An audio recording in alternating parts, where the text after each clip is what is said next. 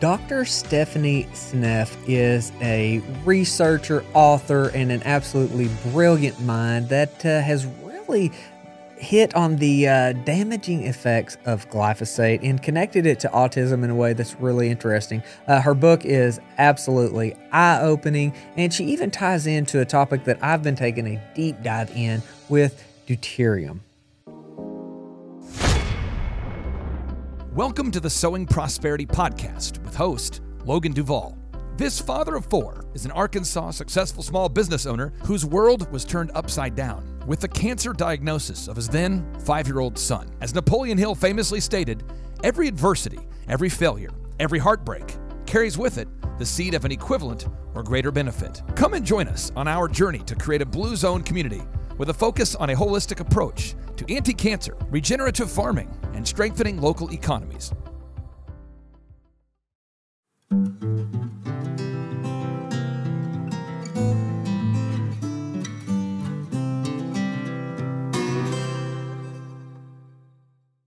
Dr. Stephanie Seneff, I am just beyond excited to be visiting with you. You in following your work, you have brought together such a wide range of topics that uh, are pertinent to our life. With my son having cancer, I have a farmer's market and trying to build out this localized food system. And everything that I kind of traveled down research wise led back to, to agriculture and food. And, and that kind of opened up the, the quantum world to me. But uh, if you don't care, just uh, introduce yourself and and I love I love hearing your history because you have a very roundabout way of getting here. That's true. Thank you, and thank you for having me. It's my pleasure. Um, yeah, it's been quite a journey for me, and most of my career was actually in computer science. Um, I developed some of the early uh, systems that preceded Siri and Amazon Echo. So um, that technology. We were we were early birds in that space. That was kind of exciting. At the time we were doing it, we had no idea that it would ever become commoditized because it seemed so very slow and very uh, poorly performing. So we couldn't imagine that it could ever get to this point. But it's exciting to see that come to fruition. Um, it, I uh, I have all my degrees are all from MIT. Um, bachelor's in biology and then master's EE and PhD in uh, computer science and electrical engineering. So um, so really I was hacking code, you know, writing writing computer code for most most of my life. Uh, always worked at MIT also, so I've never left MIT. Uh, and now I'm a senior research scientist. And uh, it's been quite a journey. But around 2007, I first of all I recognized that I was becoming obsolete in my field because as the industry takes over, the kind of work we did didn't make any sense anymore. You know, they once you've got thousands of people working on your problem, you can't compete. So I needed to do something else, and um, and at the same time, I saw autism rates going up, you know, year by year. And uh, oh yeah, we're just diagnosing it more. Don't worry. And I was concerned. I really felt this, this keeps up the way it is. We're going to be in big trouble in 10, 20 years, really big trouble. And this is what's happening every year, is still going up, you know, even now. So it's just shocking to me that in the United States, oh yeah, you know, it's like, of course, it's another year autism rates went up. That's just what happens every year. And I just don't understand how they can just say that's fine. You know, it just infuriates me. So I just wanted to figure out what was causing the autism epidemic. And I started in 2007 and I just started studying autism and looking at all kinds of possible exposures and seeing if they could be the one, looking at time trends, uh, pretty much striking out. After five years, I knew a lot about autism and I knew there were a lot of exposures that they have, but you couldn't find the smoking gun. I, I didn't, I hadn't found it, you know? So with a little bit of frustration, I actually happened to be at a, at a conference where a guy was talking. Professor Don Huber was speaking about um, glyphosate, and I didn't know what glyphosate was, but I thought, well, this is a toxic chemical. I should find out what he has to say. So I came and joined, listened for two hours to his presentation, and he was very passionate about it. He's over 80 years old and he's still active. I really love him. He's so fantastic. Um, he started me on this journey for sure, and he just said, um, all, explained all the different ways that glyphosate messes up the soil, messes up the soil microbes, messes up the plant, you know, it gets depleted in nutrients, gets depleted in minerals, and then messes up the gut, messes up the liver. I mean, it was just like, wow, it fit so well uh, with the, with the defects that I knew about in autism and the things that glyphosate caused. It was just like, this is it. I was so sure. And I, I walked away a changed person basically. And I just went back home and started reading everything I could about glyphosate. And now you know, what, 12 years later, 10 years later, I guess 11, uh, here we are. You know, I wrote a book. Uh, I have it here. Um, this was in 2021. So after almost a decade, Toxic Legacy, How the Weed Killer Glyphosate is Destroying Our Health and the Environment. And that book has been well received. Um, uh, the Kirk, Kirkus uh, re, uh, reviews um, said it was one of the top 100 nonfiction books, books of that year. So I'm happy about that. I love your book. I think you've done a great job taking uh, some complicated things and, and breaking it down and connecting connecting dots. Uh, the regenerative agriculture is a huge, huge, huge focus for us, and you know I think excellent. a lot of the the very well known names have been guests, and we've been very fortunate to have them on the podcast. But you're able to take the science and make the argument even more for that. So can you can you go into before we get into the glyphosate? Can you explain what what glycine is and uh, and then maybe uh, the overview of, of methylation and, and B vitamins? Yeah, yeah, wow. So, and as you may know, methylation pathways are often disturbed in association with autism. That's one of the things I was aware of. Um, glycine is a is an amino acid. It's one of the coding amino acids, and those are the building blocks of proteins and, and they go with the famous DNA code. This is four letter code uh, for nucle- nucleotides, and they call them AGCT. And the sequence in which they occur is like it's like you're reading off a code, and three of them together in a sequence are a code for a specific amino acid. And so the, the, the process of making proteins, which goes on in the body all the time, involves reading that ticker code and turning it into amino acids. So you, you see the three letter code for glycine, and then you, uh, you, you find then that makes the, the, enzyme that does that specializes in glycine and knows how to recognize glycine, puts it into this into the sequence, and so now you get um, the, the, the uh, whole readout of a sequence of a specific amino acids that are associated with a particular protein. And glycine is a, a very common amino acid. It's um, it is the smallest amino acid, has no side chains, which is quite interesting. And that's significant. And I will say glyphosate is, you might imagine with gly that it has something to do with glycine. And in fact, it is an amino acid. Glyphosate is an amino acid. It's not a coding amino acid, of course. You know, biology doesn't want to do anything, have anything to do with it, but it looks like glycine. It is a glycine molecule, and it just has extra material stuck on its nitrogen atom, which is outside of the slot where the glycine fits in the code, in the protein to make it work. So it fits into the slot where glycine fits in that enzyme that's going to put the glycine into the into the sequence. And so what happens, I think, is that it's grabbing glyphosate by mistake sticking it into the protein. And, um, and then you've got a problem because you've got that extra material stuck on the nitrogen atom still there, and that material gets in the way.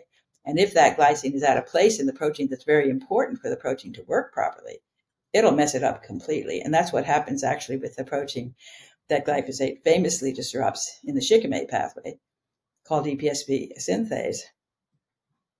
And so that, that has think, a glycine at the active site, and glyphosate substitutes and messes it up to me, when I heard you first mention the that the glyphosate gets put into where glycine should be, I felt like that is so unbelievably profound, and I don't understand why that is not more known. And and every you know quote unquote health influencer isn't screaming from the rooftops because I don't I, I, I don't understand why that's not just like a huge huge deal.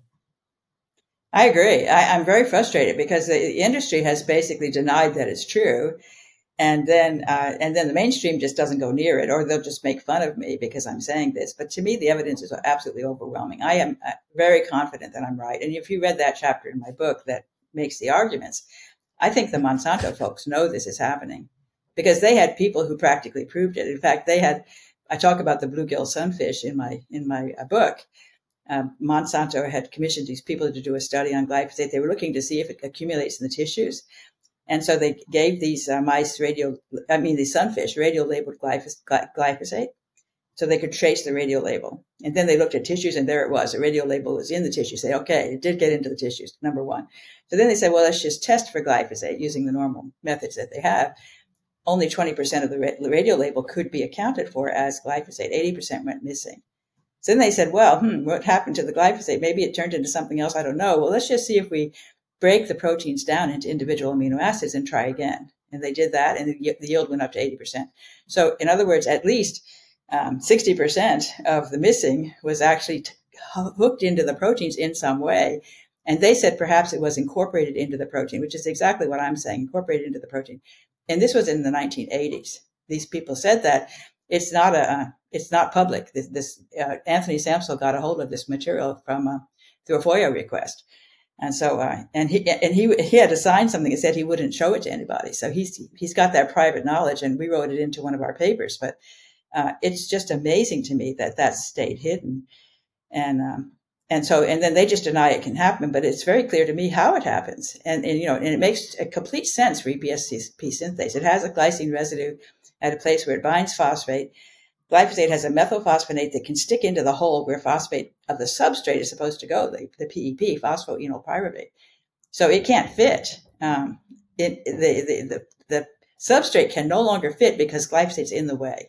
And that wrecks the protein. And if, if you get rid of the glycine, they can mutate, and they've done this, mutate the protein so it has alanine instead of glycine. And then glyphosate's dead in the water. It doesn't affect it at all. So, what happens if a protein is messed up? What, just kind of give an example for somebody that may not understand fully, like what do proteins, what are they supposed to do? And what happens if, if they're messed up and they don't have the right building blocks? Yeah, well, they have many, many functions in the body. They're really the workhorses of the body. And um, of course, the DNA code is all about coding for proteins. And, um, and many proteins have what's called essential glycine residues at places where they bind the substrate. That's a, a typical thing that happens with proteins. So I can find specific proteins that are vulnerable by, by looking at mutations. One of the, so I look at several different ways to try to find what I call potentially vulnerable proteins. Of course, a big one is collagen. Collagen has a long, long sequence of GXY, GXY, GXY. Every third amino acid is a glycine in, in a huge long sequence in collagen molecules. It has huge amounts of glycine. And collagen is the most common protein in the body. A third of our proteins are collagen molecules. They're what make up the glue, right? They're in the joints, they're in the bones, they're in the tissues, you know, they're everywhere. Collagen is the external space is filled up with collagen.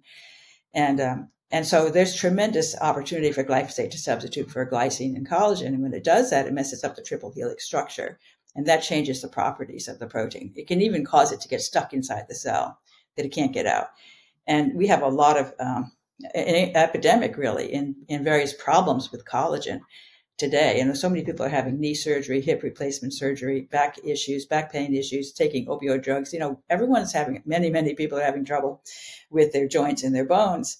Um, I think it's because glyphosate sprinkling itself throughout the collagen molecule and messing it up. And there's a several, several different uh, con- uh, cases of glycine mutations in collagen as a genetic defect a single uh, glycine residue in collagen, if that's not glycine, it can cause that molecule to tremendously misbehave and, and causes um, conditions that are, um, that are well known that are disrupted collagen because of a single glycine mutation. It's kind of like putting in uh, the wrong sized Lego and trying to build something. It just it just ain't going to work right. Yeah, um, and you know there's so many proteins that bind phosphate. This is what I, I call the glyphosate susceptibility motif, and I talk about that in my book. And it's it's a model um, from EPSP synthase, the enzyme that glyphosate famously disrupts in the plants and the microbes and messes things up in our gut. Uh, that enzyme has a glycine residue, highly conserved, meaning that um, when you look at all different uh, animals, different, uh, not animals, but plants um, and microbes, versions of that enzyme, most of them have glycine at that spot. That's a way to know that glycine is important. You can look at, I looked at a lot of sequence, you know, multiple uh, examples of a particular enzyme produced by different um, species and you can line them up and you can find out which amino acids are really important in that protein by virtue of seeing consistency among the different species. That's a, a game they play, and it's a fun game for me. I, I go look for these alignments and say, oh, here's a glycine that's absolutely essential. And then I go see what happens if that's mutated. It's a whole big, you know, connecting the dots puzzle that you do to try to identify which proteins are likely to be highly susceptible. And um, where was I going with all of that? So there's many proteins that bind phosphate at a place where glycine is highly conserved. In fact, there's even a motif, a GXX, GXXG motif, three glycines that is associated with binding ATP. And ATP is the energy source of the cell. So, so various proteins that bind ATP as part of their uh, the way they work and they're binding ATP so they can get energy from it, and they can't bind it because they got glyphosate substituting. That's going to wreck those proteins. So we have a, a really a lot of proteins that are critical um, that are, are going to be messed up by glyphosate. Again, I, I, think that this is such a unbelievably fundamental part of what's going on, and I do not understand why uh, everybody hadn't grabbed uh, grabbed onto this. Um, to to shift gears just a little bit, uh, we have uh, the gene variation MTHFR gene variations, and I know that that probably played into my son's cancer among mm, some other things. So, what, can you can you help me understand methylation uh, a little bit better and the B vitamins that are produced in the gut? Wow, yes, and this is a that's a big topic, and I'm very very excited about methylation. And in fact, I'd like to get into D, uh, deuterium at this point because deuterium plays a major role in the methylation pathways. If you don't mind, absolutely, it might be earlier than you intended, but I think it's extremely interesting. I was very excited when I figured this out, and it's not something you'll find anywhere because I've just worked it out myself, and it has to do with deuterium. And it's extremely interesting, and it has to do with methionine. Of course, methionine, you may know, is the universal methyl donor. And methionine, as you might imagine, has a methyl, and that methyl is attached to its sulfur atom. And that methyl is, is treated like gold by the body. It's treated like gold. And so the body actually, we have these enzymes um, that take that methyl away from methionine and they put it into the B vitamin, you know, the folate, meth, met, tet, uh, tetrahydromethyl, what is it? I've tetra, methylfolate, I think, uh, something like that. Folate with a methyl attached to it, methylfolate, that methyl came from methionine. And then that methyl eventually gets delivered, both either from methionine or from this folate. It gets delivered all over the body, stuck onto DNA molecules, stuck onto histones, you know, and that regulates DNA activity. So the uh, the methyls control which proteins get expressed. They have an incredibly important role in metabolism in all the cells. And the methylation pathways on the histones and the methylation pathways on the DNA, they have tremendous significance that we don't understand with a very complex signaling, you know, mechanism. Uh, biology is incredibly complicated.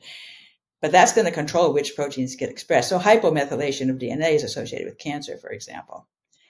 And, um, and of course, many autistic kids have issues with the methylation pathways. They have things like this def- deficiency in MTHFR. That's a very common uh, factor in autism.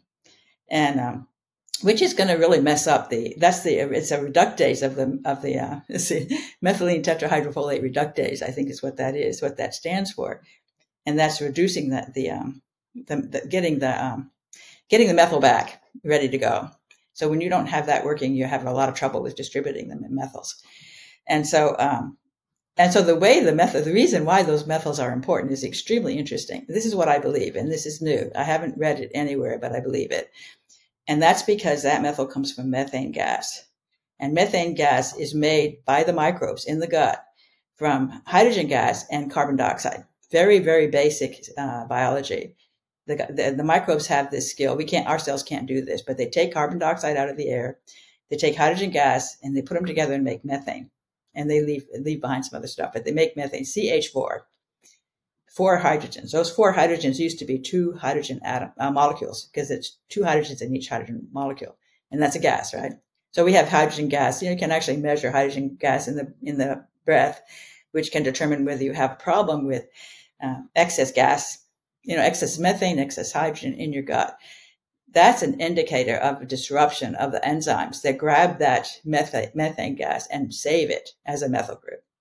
So it's really fascinating biology. But the, the microbes also have enzymes that can grab the methane gas and turn it into a methyl group and attach it to the, the sulfur in methionine and give you that beautiful methyl, which has extremely low levels of deuterium. And that's the punchline. Deuterium is heavy hydrogen. It's it's uh it's it's natural and it's it's found everywhere. It's in all of your um all over your body, lots of it, and it's a um it's in, for example in seawater there's 155 parts per million of deuterium compared to hydrogen. So it's very rare compared to hydrogen but hydrogen is extremely common. So even though it's rare uh, relative to hydrogen it actually is much more common five times as common as calcium in your blood. So there's lots of deuterium. And deuterium has a problem because it, if you if it gets into the ATPase pumps in the mitochondria if they get deli- delivered deuterium, it's like putting sugar in the gas tank. They're like really unhappy with the deuterium atom. So the body has come up with incredibly sophisticated mechanisms that make sure that the hydrogens that are given to that pump, the hydrogen motive force is what drives the production of the ATP. So they have lots of protons. It's proton motive force.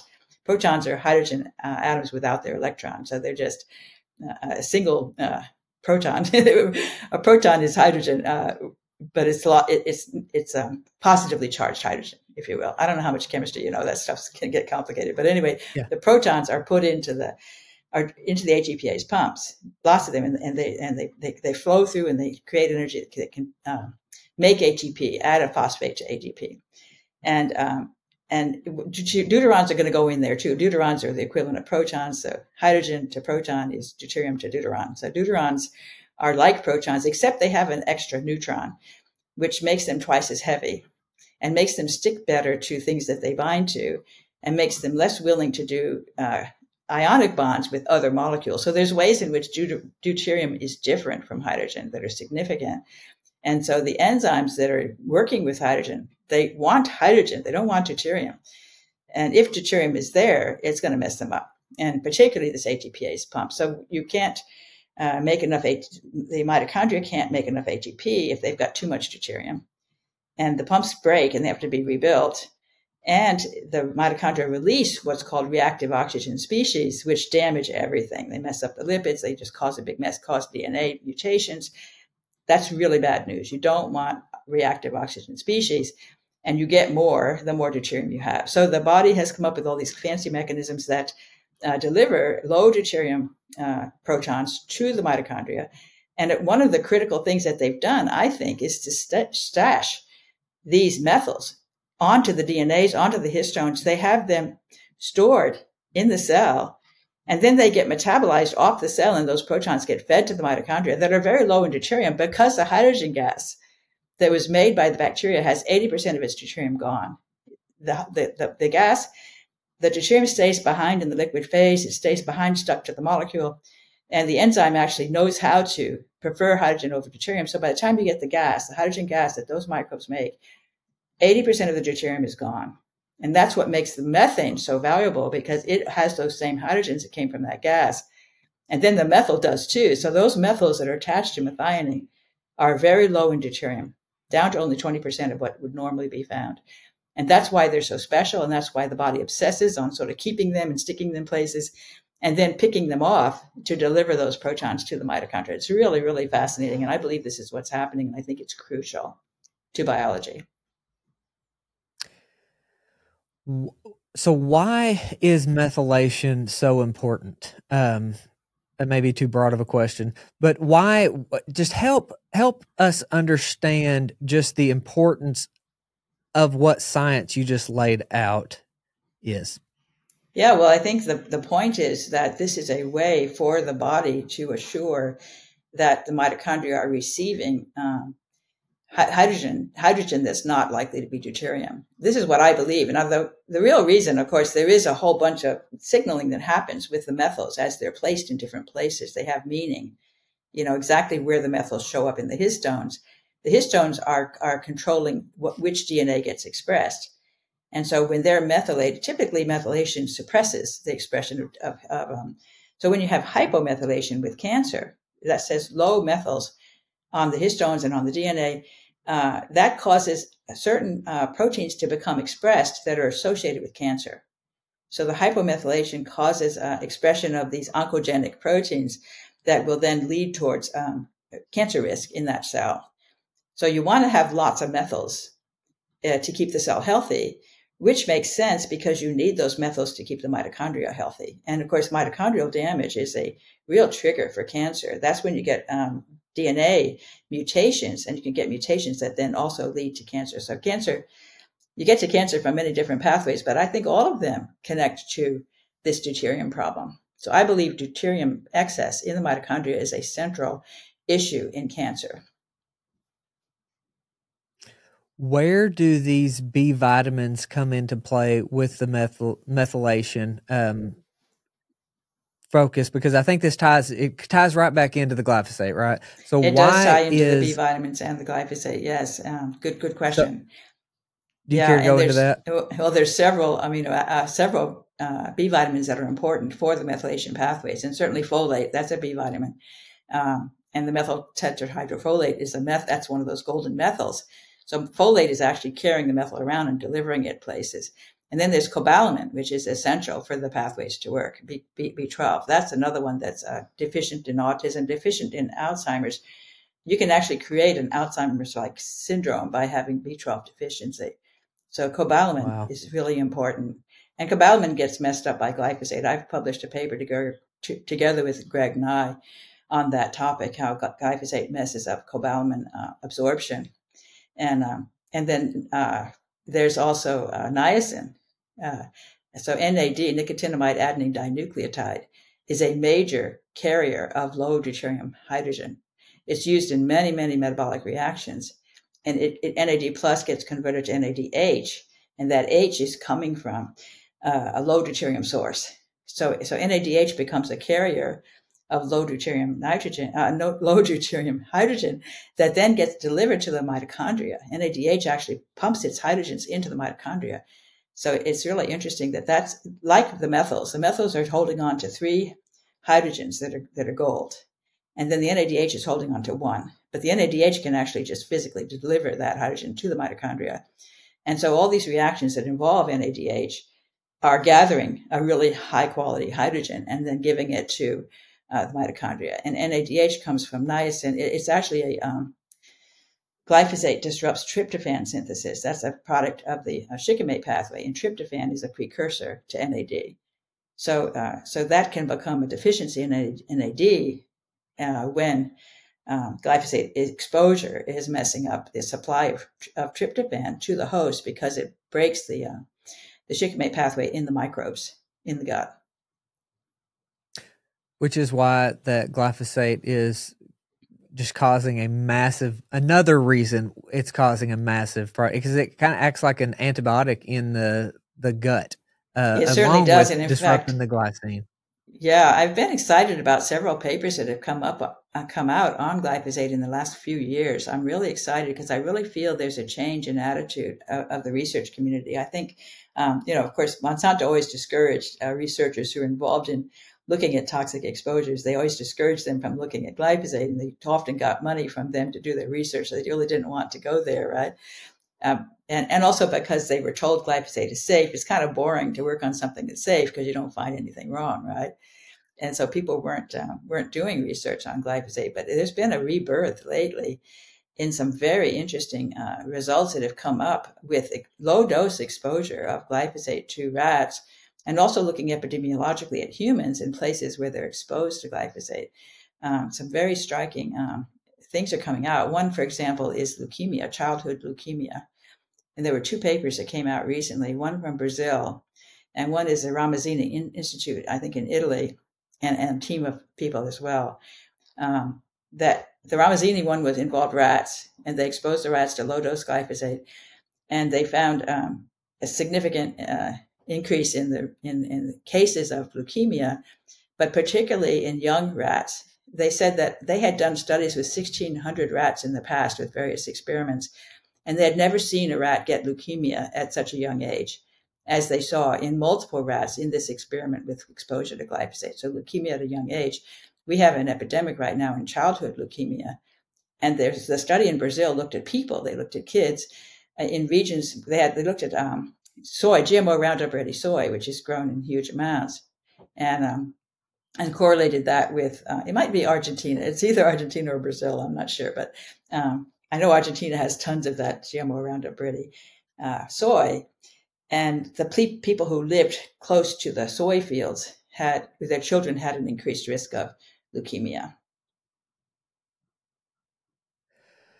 Oh Lord, yeah. Well, being you know in Arkansas, we have a lot of uh, crop land, and we uh, coincidentally have a whole lot of cancer uh, and mm-hmm. other you know neurodegenerative diseases uh, to go along with that. The importance of hydrogen have has become something that is very evident. Uh, I, I, had no idea. I'm relatively new to this aspect of health. Um, something that has has popped up too with that is is melanin in relation to uh, creating available hydrogen for the the mitochondria. What? How can I comprehend that? Hmm. I'm not sure. Melanin and melatonin are both really, really interesting molecules. And melanin, of course, responds to the uh, to the sunlight and produces a tan. And uh, and melanin comes from the shikimate pathway. It's it's it, it, it's derived from those elements that come from the shikimate pathway. So I suspect melanin is deficient in association with glyphosate exposure. And of course, that gives you higher risk of um, of getting skin cancer from sun exposure because melanin protects you from skin cancer, of course, to causing the tan is protective against burning.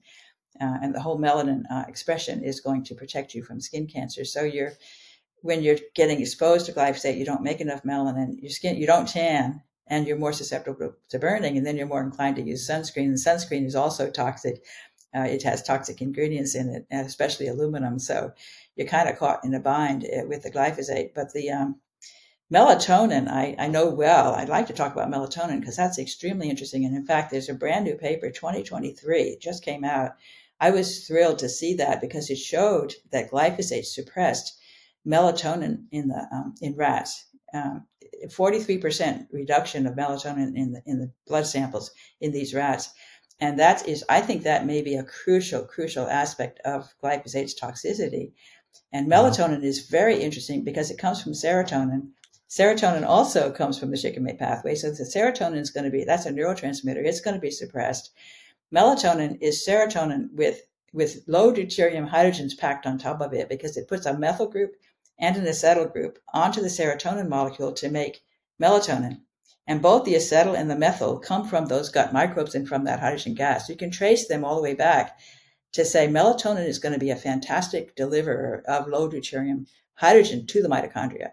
And melatonin has huge, huge list of, of beneficial elements to it. I mean, it's just it's it's a wonderful antioxidant. It binds metals. It um, it, it helps the mitochondria. I mean, it just there's huge numbers of papers that say how wonderful melatonin is.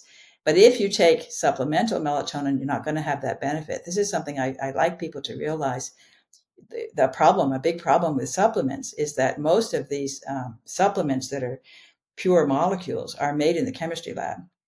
And when you make them in the chemistry lab, you have no clue about giving them low deuterium. So when you take a melatonin supplement, you're taking a version of melatonin that's not healthy. And then your body's going to think that it is, and it's going to treat it as if it's providing low deuterium hydrogen, but it's not. So I think that can backfire if you take a lot of melatonin supplements.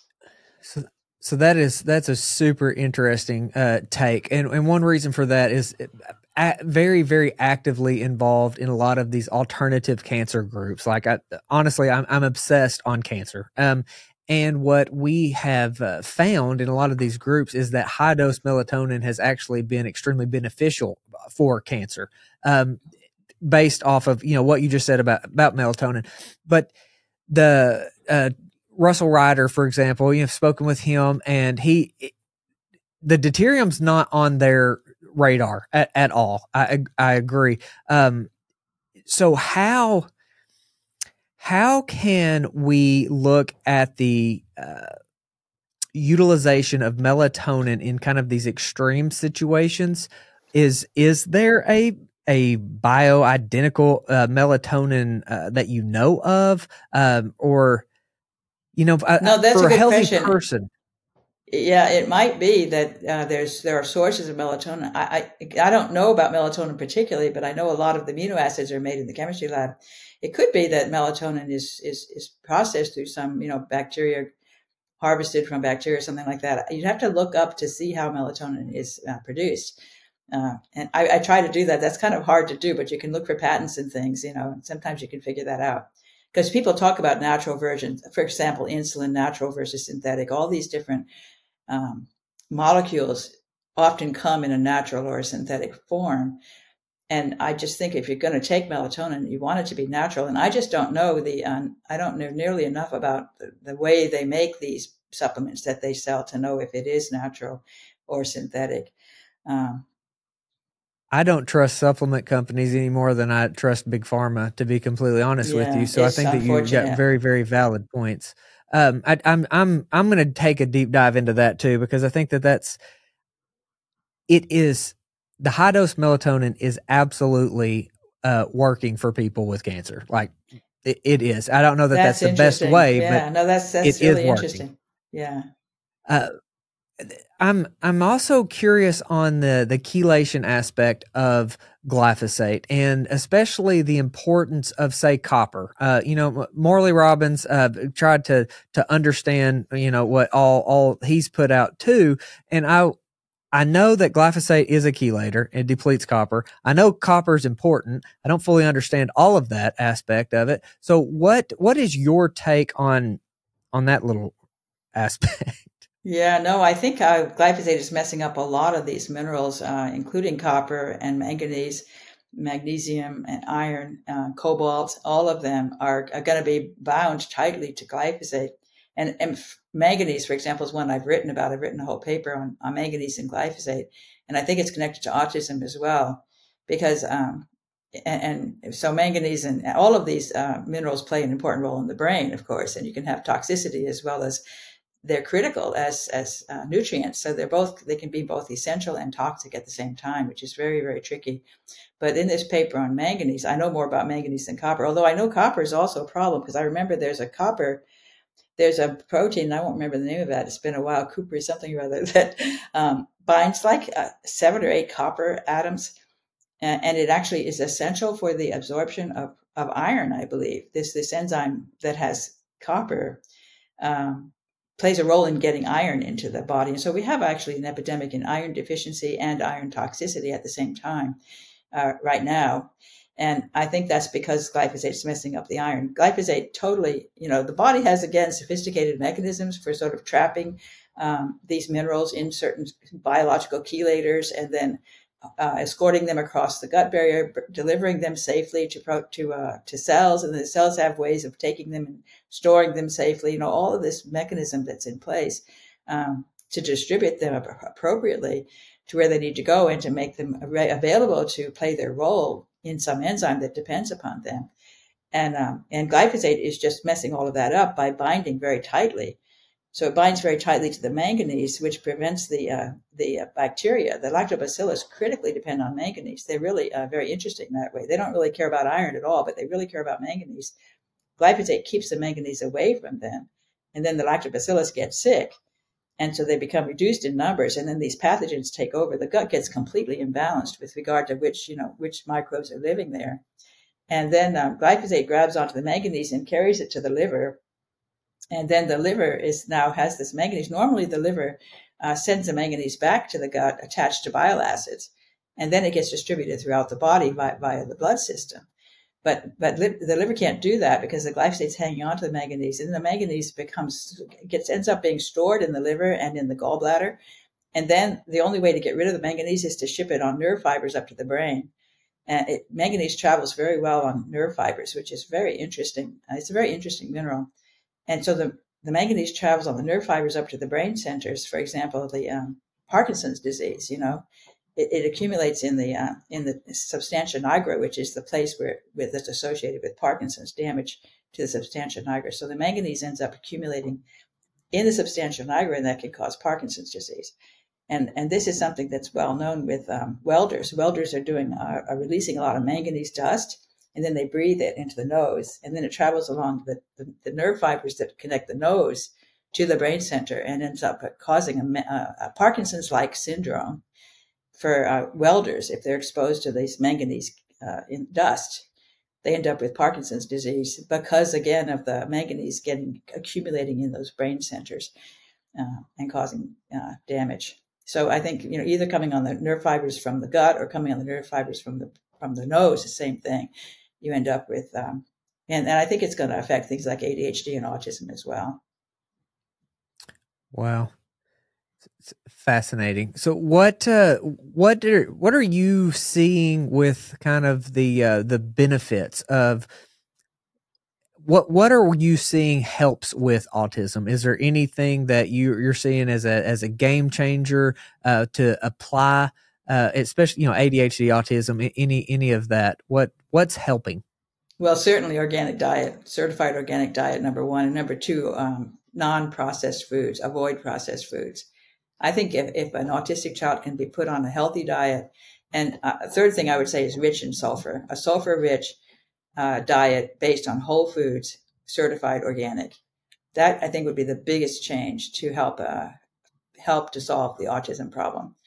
I believe that very strongly. And the sulfur is very important. Uh, the sulfation pathways are completely messed up in autism. And I think that's also due to uh, glyphosate. Glyphosate messes up both the sulfation pathways and the methylation pathways, both of which are disturbed in autism. And in fact, I, there's a recent paper I was also very thrilled to see. I love it when I've sort of figured something out and I have a theory and then a paper comes along that sort of proves that I was right. You know, this has been happening lately, so it's making me very happy. I, met, I have to mention glyphosate also because there's a paper, a new paper that connects glyphosate to celiac disease, gluten intolerance, which I've, I've been saying for a very long time, and I have a paper that I wrote on that. Speculative, you know, we didn't really have hard evidence because we don't do experimental science.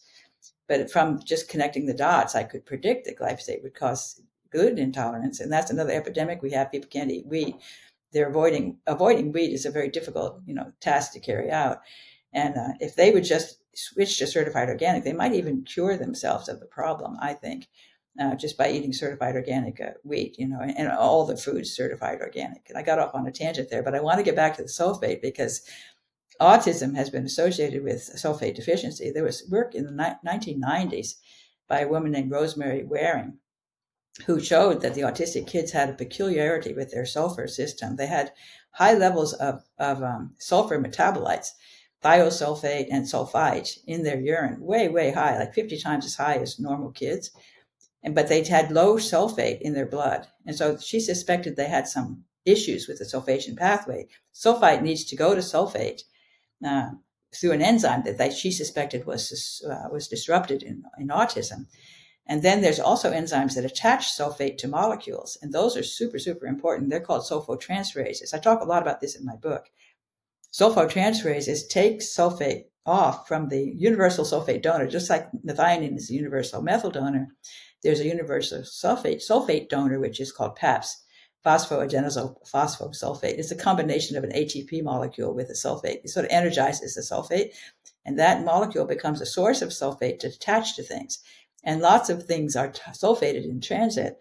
Mostly, it's things that are not water soluble, and that includes all of the all of the hormones. You know, the um, testosterone and estrogen. It also includes uh, serotonin and melatonin and thyroid hormone, um, and uh, and then tryptophan. So all of these, uh, the amino acids, uh, the aromatics, those are the source of all those interesting molecules that are that are hormones and neurotransmitters. So all of that, uh, all of those have to be sulfated in transit, including vitamin D and cholesterol. So cholesterol sulfate, vitamin D sulfate, and, and of course the the hormones, the sex hormones, come from from cholesterol, and they're also sulfated. So everything is, and all these fat soluble molecules rely on sulfate to be able to trans- be transported in the blood.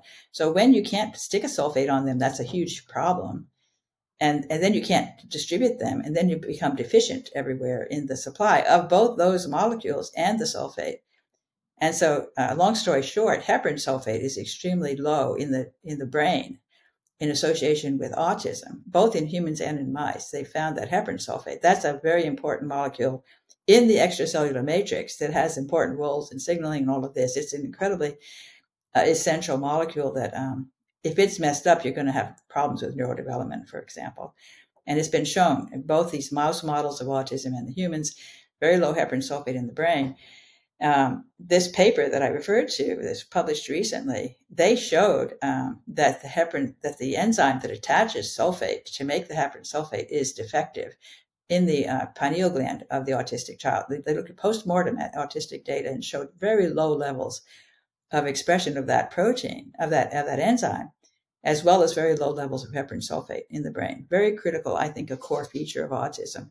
Um, reflected in the fact that that sulfation enzyme is not working. And then when I look at that enzyme, you know, it has a very beautiful glyphosate susceptibility motif where it binds phosphate at a place where glycine is highly conserved. True glycine residues are highly conserved at that spot if glyphosate substitutes for either one of them, it's going to mess it up. So I think glyphosate is playing a role in disrupting these enzymes. And if you already have a kind of a mutation that makes it less effective than normal, then you're at greater risk. Wow. So I, I have I have an autistic sister, and I've, I've just kind of dove in to try to see what what you can do. And something that I came across was the using supplemental uh, sulfur MSM and mm-hmm. having some positive effects in there. So that's really interesting how you tied that. See, that's got methyls as well, and I've been curious about that one. That's methyl sulfonyl meth- methane. It's got two methyls as well as a sulfur. That seems like a really interesting molecule to me. Because if those methyls are low in deuterium, that's a fantastic uh, nutrient, right? But I don't know. I haven't looked at how, how that's made or, you know, that's a hunch. if, if, uh, just got a hypothesis real, real quick to run by you. If we need the sulfur to help move fat soluble things, if it is a toxin and say we did a sauna or an exercise or whatever, would that in theory help move it out out the toxins if we if we had the active sulfur? Yeah, I I I don't know. I mean, it's really interesting with glyphosate because if you do manage to get it out of your proteins, uh, it's a, it's available again to go into some other protein. So it's extremely ah. hard to get it out. Um, you have to actually excrete it somehow, you know, and uh, they're binders. So there's like um, uh, uh, see, humic acid and uh, fulvic uh-huh. acid. Have you heard of those? Absolutely. Fulvic acid, humic acid, yeah. So those are binders. Um, they're pretty interesting because they might even have enzymes in them that can metabolize glyphosate. Because I read that um, they they're they're complex, you know, molecules that trap enzymes, and so those enzymes can come from from soil microbes, for example. And those enzymes can be very powerful and very general in terms of being able to break down toxic exposure. So it's possible that there are enzymes in the fulvic acid and humic acid that could break down the glyphosate, but they do bind to the glyphosate and they can take it out, you know, through the feces. So people are taking those as a as an idea for trying trying to extract glyphosate from the gut. My frustration is that if glyphosate, if you've been exposed to glyphosate for a long time, you've got it scattered throughout your body, attached, yeah. embedded in various proteins. And, um, you know, people can do starvation, for example, fasting, which will force you to metabolize your own tissues. And then in doing so, you'll release some glyphosate molecules from those proteins. And then if you can get those glyphosates out through the urine or something, then you're good. But, you know, who knows where they're going to go and what they're going to do next. I mean, it's just like a yeah. crapshoot, really. Good you know the you mentioned the humic and fulvic. I, I know that uh, the proof is kind of in the pudding when farmers do not want humic complexes uh, when they're using Roundup because it, it binds it, uh, mm-hmm. and so mm-hmm. Uh, that's really interesting that you brought that up. Um, uh, Carolyn Allen uh, is a friend, and she has Beam Minerals, and she does the humic and and fulvic supplement, and it, that's it's really really interesting on on that that dynamic let's let's shift a little bit more. I've been on this deep dive with deuterium and uh, mm-hmm. uh, talked to you know Dr. Boros and Dr. Petra, and uh, it, there's how do we help move on this awareness? What do you think's next for for deuterium, and what can we do to to spread the message? Right. Well, I'd love to see some people doing some research, more research focused on deuterium, because there's a lot that could be done. There's a lot of uh, I have frustration when I try to find out if a particular enzyme uh, is. Many enzymes are able to select hydrogen over deuterium. They have what's called a deuterium kinetic isotope effect, which is um, people can measure um, how effective they are at, at, working if you put a deuterium there instead of the hydrogen. And in fact, the enzyme that picks off the methyls, picks off the hydrogens from the methyls one by one in, that are attached to the DNA, that enzyme has a very strong uh, preference for hydrogen over deuterium, meaning that if there is a deuterium there, it won't it won't do it. You know, it, it will just uh, refuse to take it. So that's very interesting to me. There's other enzymes. There's a fantastic enzyme uh, that I'm interested in, and I should mention this because taurine is another thing that I think could be useful for autism. Uh, taurine as a supplement, or eating high taurine foods would be better, and that includes things like seafood, and grass-fed beef and eggs. You know, these are good sources of taurine. Taurine is only found in animal-based foods. It's not present in plant-based foods. So if you're eating a, a, a, a vegetarian diet, you're not going to get taurine in your diet. You can make it, you know, from other from other molecules, but you can't. Uh, you won't have it in your diet. And I think taurine is a really cool molecule because it's the only sulfonated amino acid, the only amino acid that has sulfonate on it. sulfonate is almost sulfate; it just needs one more oxygen to become sulfate. And the microbes uh, know how to metabolize taurine, and they use an enzyme called taurine alpha ketoglutarate dioxygenase. That's quite a mouthful. That enzyme is incredibly fascinating to me because it takes taurine and it takes alpha ketoglutarate and reacts them together and produces products. Uh, one of those products is a um, modification of taurine that allows you to turn it into sulfate. So you can extract sulfate from taurine after you have this enzyme.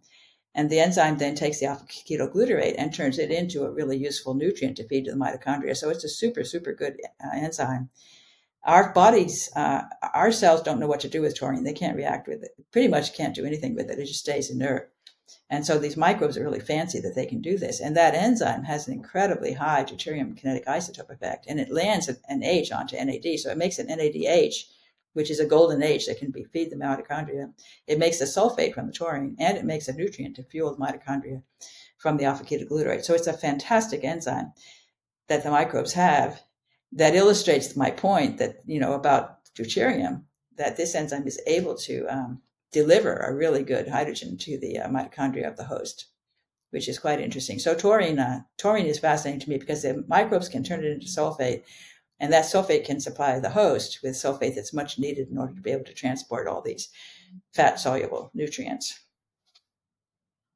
Those uh, those gut bugs are pretty important, aren't they? they really are. I'm just amazed at how much they do. And you know, it's interesting because back in the day, before we had glyphosate, uh, researchers didn't pay a whole lot of attention to the to the microbes because they were just working fine and we didn't see any problem. But now that we see all these problems with them, there've been huge numbers of papers coming out that are finding all kinds of interesting things, including finding that glyphosate disrupts them in exactly the way that Anthony Samsel and I predicted 10 years ago. So I'm seeing papers coming out recently that are proving through experimentation that what we predicted was correct. And this makes me very, very excited because I think eventually we're going to be vindicated. Right now, we're sort of like the mainstream thinks we're just making smoking dope, you know.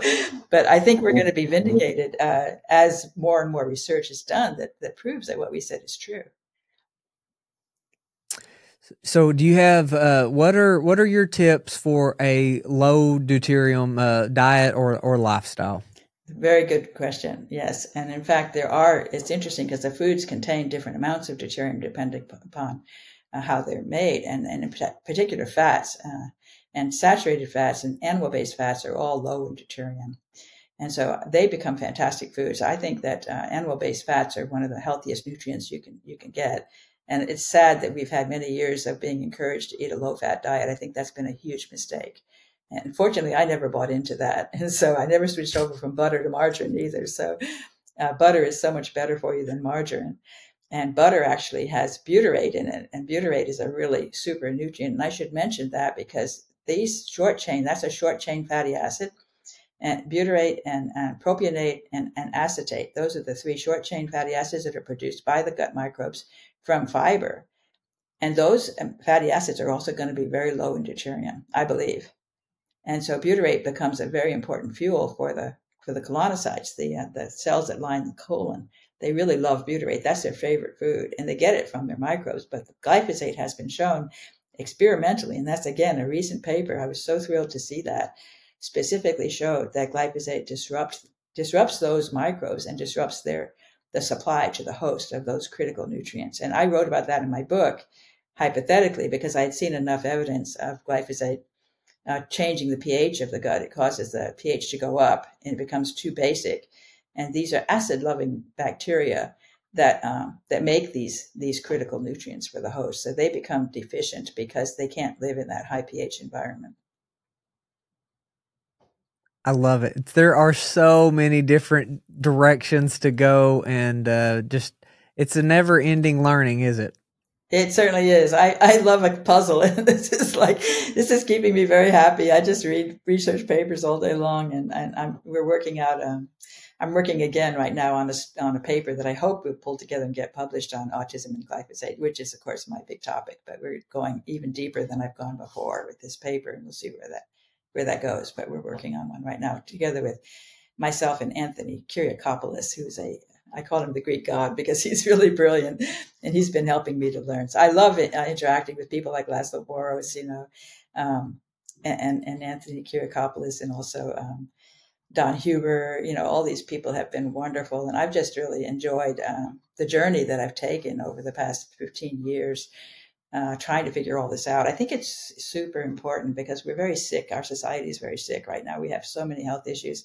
Our life expectancy is going down, uh, birth rate, you know, uh, increased risk of all kinds of problems with the kids. And it breaks my heart to see how damaged our next generation is. And I feel we need to do something drastic. And I feel that if the government could just decide to, even just to start su- subsidizing organic farming and taking away the subsidies yeah. from the toxic foods that are being produced on these um, with these chemical-based farming methods, if they could just shift that money towards the organic farms, maybe give a give one of those farms a, a break as far as help, helping to fund their process of converting to organic, because that becomes hard if you've been using glyphosate for years. You've got glyphosate in your soil and your soil's all messed up, you know, you have to rejuvenate, as you know, regenerate the soil in order to be able to get to the point where you can declare yourself certified organic. So even though you've stopped using chemicals, you can't sell your product as a certified organic product until you clean up your soil. And that takes money. And so you get into a bind as a farmer who's been using chemicals, how to get on the other side of the fence so you can sell your product as a certified organic food to make more money. And it, uh, it it, doesn't take long to uh, spending time in a pediatric oncology ward to know how you know messed up it, it, it really really is. And uh, I, am with you. It's a it's the food system uh, is such a massive part. I, there's other important things, but the food system, I think that it's the local as much as it is anything else, and just understanding that these additions, like the glyphosate, uh, are massive, massive disruptors to optimum health, and uh, that's you know that that's the flip side of all this you you help back me up on the the science of why and then we got to make sure that the farmers are making money and that they're doing it in a way that's benefiting everything so I, and keeping them I healthy too, so they don't get poisoned by the by the chemicals that they're using themselves. You know, it really makes sense to find a way. Absolutely. Yeah, absolutely. And, well, and I want to mention so sunlight. Much. I didn't. You mentioned melatonin melanin, this kid's melanin. melanin.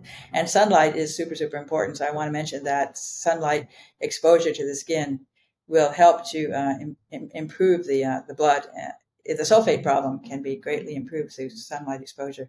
Um, and of course, vitamin D, the, the skin makes cholesterol sulfate in response to sunlight, in addition to vitamin D sulfate. And cholesterol sulfate is a way to distribute cholesterol throughout the body. Um, when you can't add sulfate to cholesterol, you get uh, high blood cholesterol. You get the, the, cholesterol hiding inside those lipid particles, the LDL, that ends up with putting you on a statin drug because you've got too much LDL. That's because the cholesterol is not sulfated, so it can't be transported freely. It has to go inside that LDL particle. That's what's causing the high LDL, I think, is because of the impaired sulfation of the cholesterol. And of course, the vitamin D also needs sulfate to be transported. So that's those are big issues. But the sunlight exposure does more than give you vitamin D. And I want to emphasize that. That's an important thing for autism to get out in the sunlight without sunscreen, without sunglasses, to allow the sulfur, uh, the sunlight to influence the pineal gland to make um, melatonin sulfate uh, to help you sleep. So just want to end on that. I, I wanted to mention that because that's I important. Love it. I love it. Yeah, that's becoming more and more evident that that is a massive uh, piece of the puzzle that we're missing uh, as well. Well, hopefully we can, uh, you know, get back together uh, after. I hope you get your paper together uh, yeah, coming out. So we can re-go over that. And and where can we best support you, or how can we best support you? Well, I don't I don't solicit money from anybody, but just uh, look at stephanieseneff dot stephanieseneff.net, and of course uh, promote my message. You know, anyone who has any kind of uh, forum where they can just you know, put things out on social media or or do things like what you're doing with podcast interviews, um, spreading the word about the message that I have about the glyphosate and its toxicity, and about the deuterium and how important that is uh, for health. So. Well, thank you. Thank you so much for the time, and I appreciate everything that uh, you're doing. Thank you. Thank you very much for doing this. Thank you for joining us on Sowing Prosperity. Be sure to follow along across the social media platforms, including YouTube, and be sure to go to sowingprosperity.com.